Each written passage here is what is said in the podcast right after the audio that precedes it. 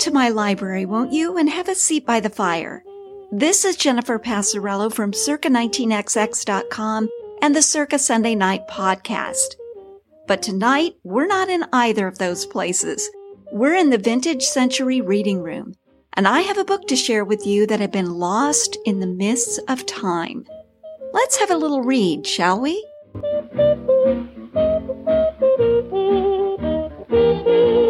How could I be lonely with a friend like you? For you're driving all my cares away. Hello there, and welcome. Has it really been 2 whole weeks since we met up here in the reading room? Wow, you know, the older I get, the faster time goes by. I think that's especially true on the weekends. You know, my mom used to always say that all the time when I was younger, and it always elicited an eye roll on my part. And now I'm the one saying it. So that's always the way, isn't it? Well, what did you do this weekend? Did you have any fun? I did. I went shopping this weekend. Actually, I went shopping today. And wow, did I end up with a haul. So I bought 6 old chairs. Now, these are not super old, but they're vintage. They're not new, for sure, and they're sort of an old-fashioned style. And the dealer or someone along the line painted these chairs a glossy black. And I thought the effect was really beautiful. So I bought these 6 chairs. There were 2 captain's chairs. Or actually, no, there were 3 captain's chairs with the arms and 3 chairs without arms. So I know that's weird, 3 and 3, but for my purposes, that actually worked because my plan was to put these chairs in my breakfast nook, which is what I did, and they look fabulous, by the way. So that was a great find, and the whole set of 6 chairs was $125. I mean, wow, you can't beat that. And these are real wood chairs. So anyway, fabulous find there. And then I also found this beautiful, beautiful dark oak flip-top table from the 1920s. Now, I bought that for my Springfield cottage. Now, the unfortunate thing about this is that I got all of this great furniture, but all I had was my car to transport them in. And that little shop is about, I don't know, maybe 40 minutes from my house. So there were a lot of trips back and forth, back and forth. So what I saved on those chairs, because I thought that was a really good price, I probably paid for in gas.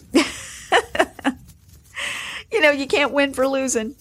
But anyway, I'm very pleased with my purchases. I think it all looks really great. And there was something else too. I also bought this, at the same antique mall, an old ornate brass plant stand. I have this thing for plant stands. If there's a beautiful plant stand, I have a really hard time not purchasing it, especially the ultra tall ones. Now, this one is not extra tall, but let's see, it's about, I'm looking at it right now, I'd say maybe 3 feet tall, maybe 3.5 feet tall, but it's so beautiful. It's very ornate, has kind of an Art Nouveau look to it, and that is now in my breakfast nook along with those new old chairs. So yes, this was a good shopping day. How fun it is to find fascinating old things. You always feel like you've struck gold. Well, speaking of fascinating old things, how about our book? We're making progress. We're up to chapter 4 now. And I'm really curious about this chapter. It's entitled Rediscovering Our Inescapables. What could our inescapables be? I don't know. We'll have to find out. We'll know by the end of this episode, won't we?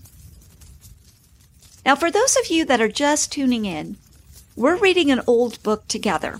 The book is called Take a Look at Yourself, and it's by John Homer Miller. This is a book that I found many years ago at an old vintage bookshop. And because I loved the title, and because the spine had this really super cool old font, I bought it. And now we're reading it chapter by chapter.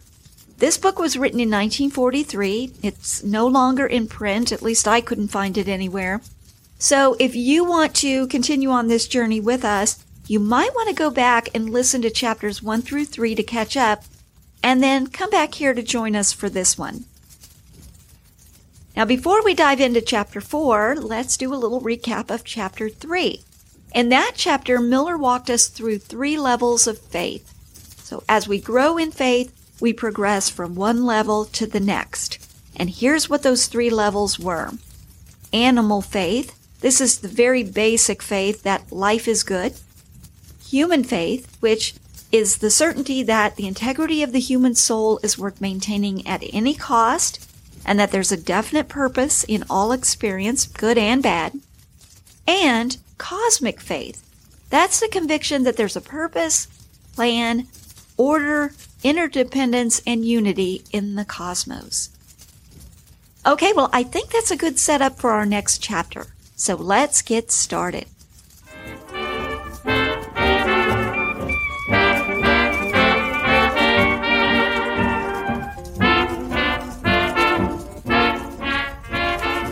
Chapter 4, Rediscovering Your Inescapables.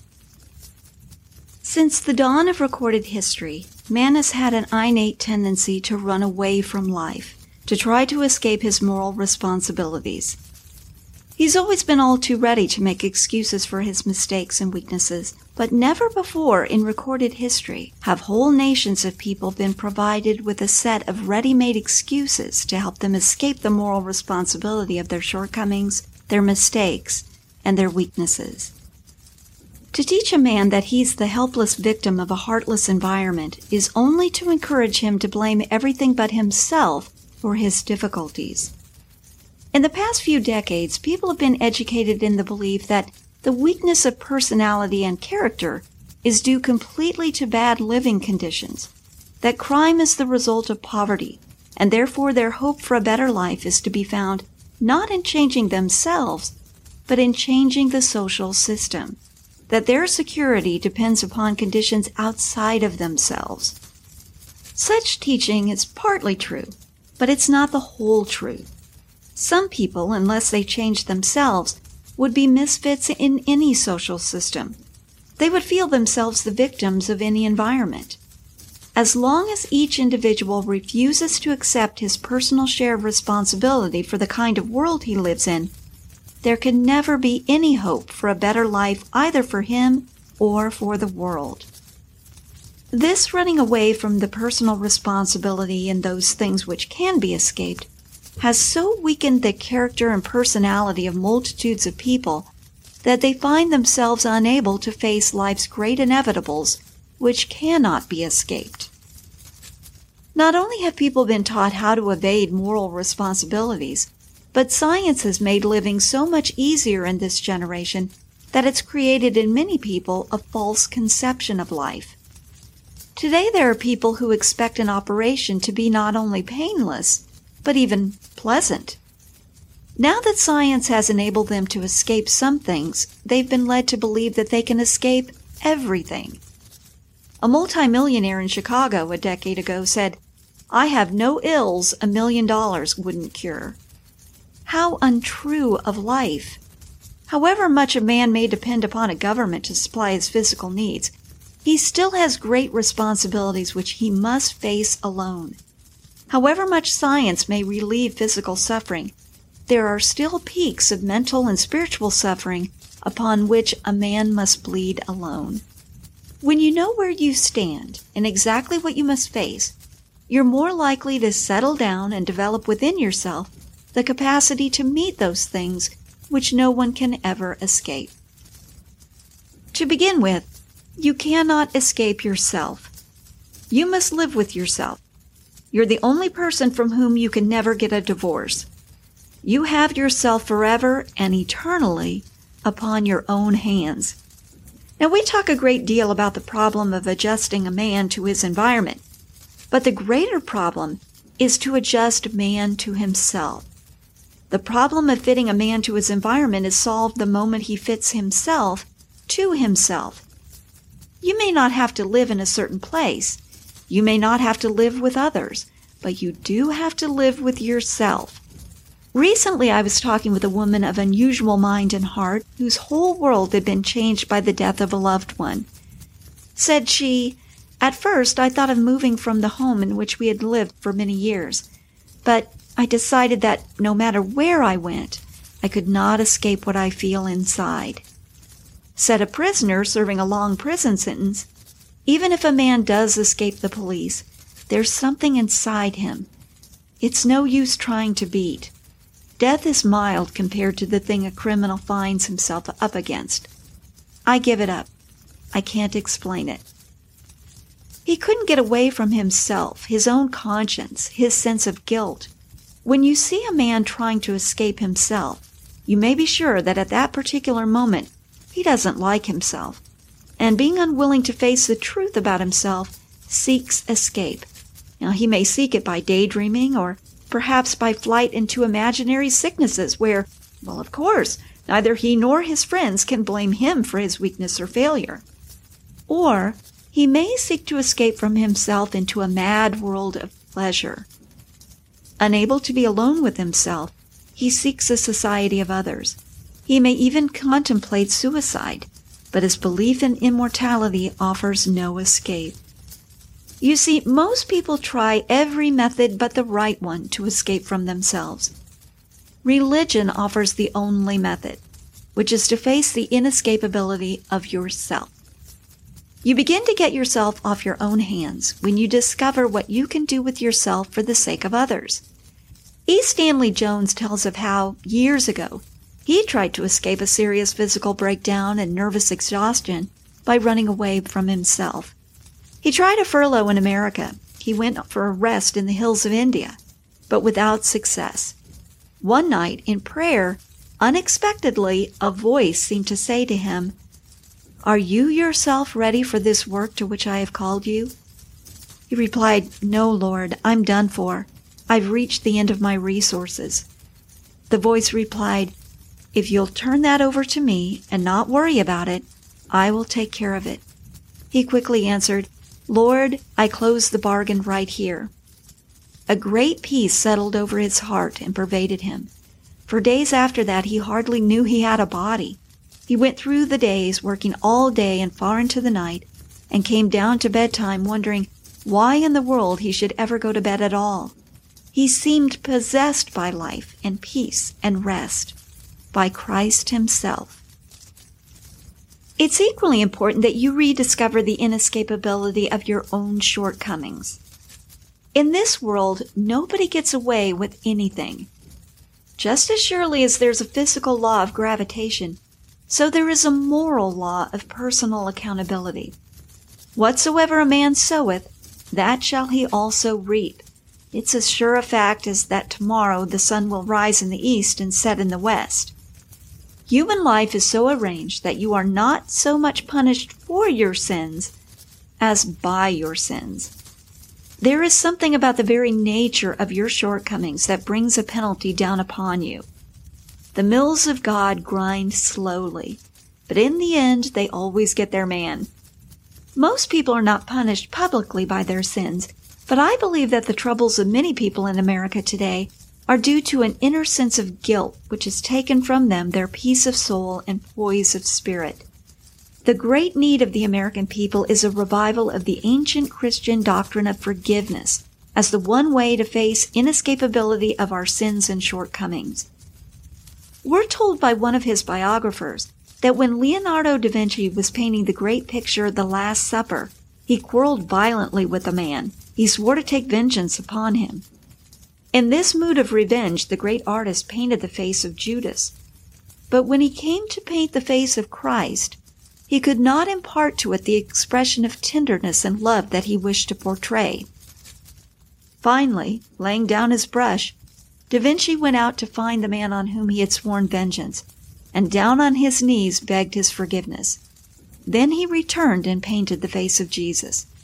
Before multitudes of people can ever be right with themselves, they must, through forgiveness, make themselves right with both God and man. Still another of your inescapables is sacrifice. I a generation which has been taught to substitute self-expression for self-sacrifice and self-indulgence for self-discipline, needs to hear the inescapable fact that no man ever gets through this life without sacrificing himself for one thing or another.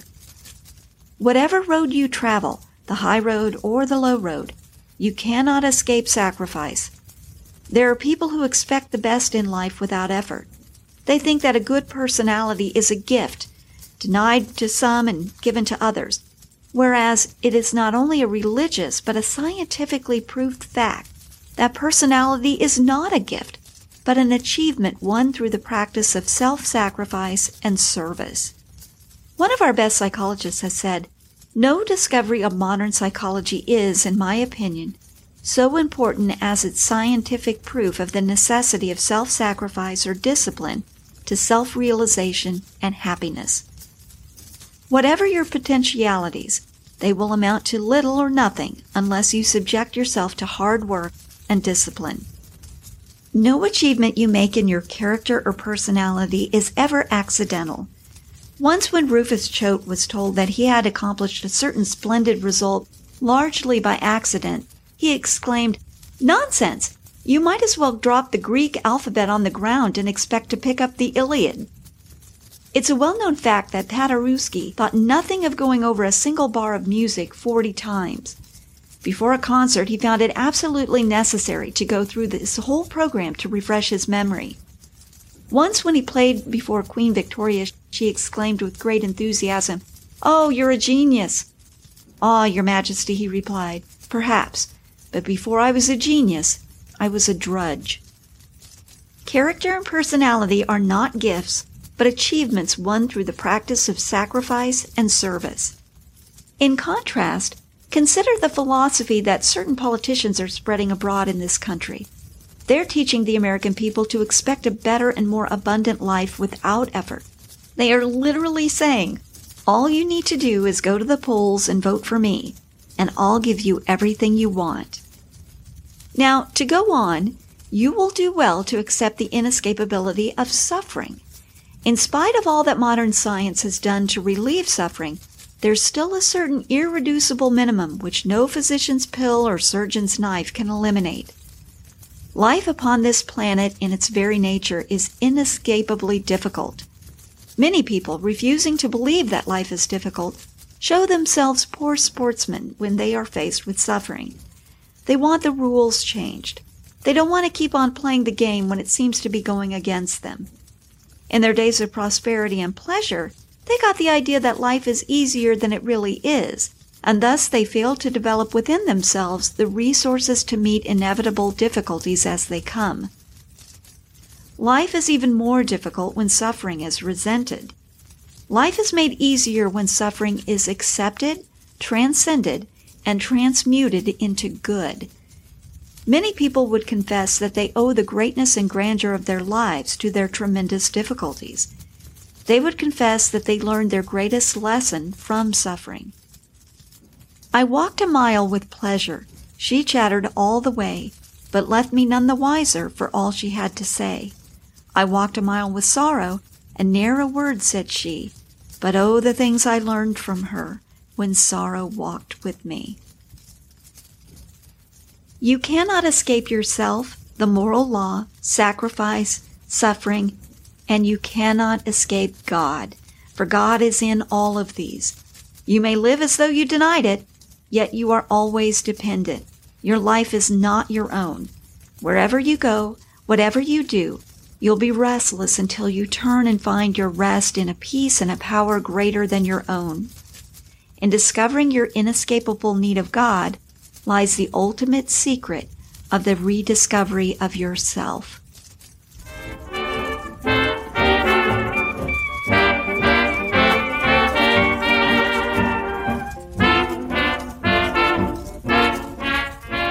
Well, this chapter was not particularly uplifting, was it? You know, as I was reading this, I was sort of taken by surprise by how timeless this little book is. We have to remember that this book was written 80 years ago, during an era in which the whole world was in conflict. This chapter may read a bit harsh, but I think there are some hard realities in life, and if we really want to change ourselves and create a new life for ourselves this year, I think this is stuff we have to hear. So let's remember what those inescapables were that Miller mentioned. There were 5 of them. Yourself, you can't escape yourself. Moral law, sacrifice, suffering, and God. These things all exist whether we acknowledge them or not, right? How many times have we seen people in our lives, or maybe we've had this experience ourselves, where we try to go our own way? We try, for example, to go to extraordinary lengths to avoid suffering, or to live as if God didn't exist, or maybe to establish our own brand of morality, only for everything to end in disaster. Well, I think Miller's message is that there's a way through the difficulties of life, but that way is by walking through them with God. We can't do it on our own. So yeah, this chapter was pretty sobering. Let's see what's up next. Chapter 5. What is it? Okay, chapter 5 is called The Value of Little Things. So that's what we have to look forward to next time. Well, hey, I've enjoyed spending this time with you. I hope you'll come back in a couple of Sundays so we can continue our little journey through this book together. Have a great week, and I'll see you soon.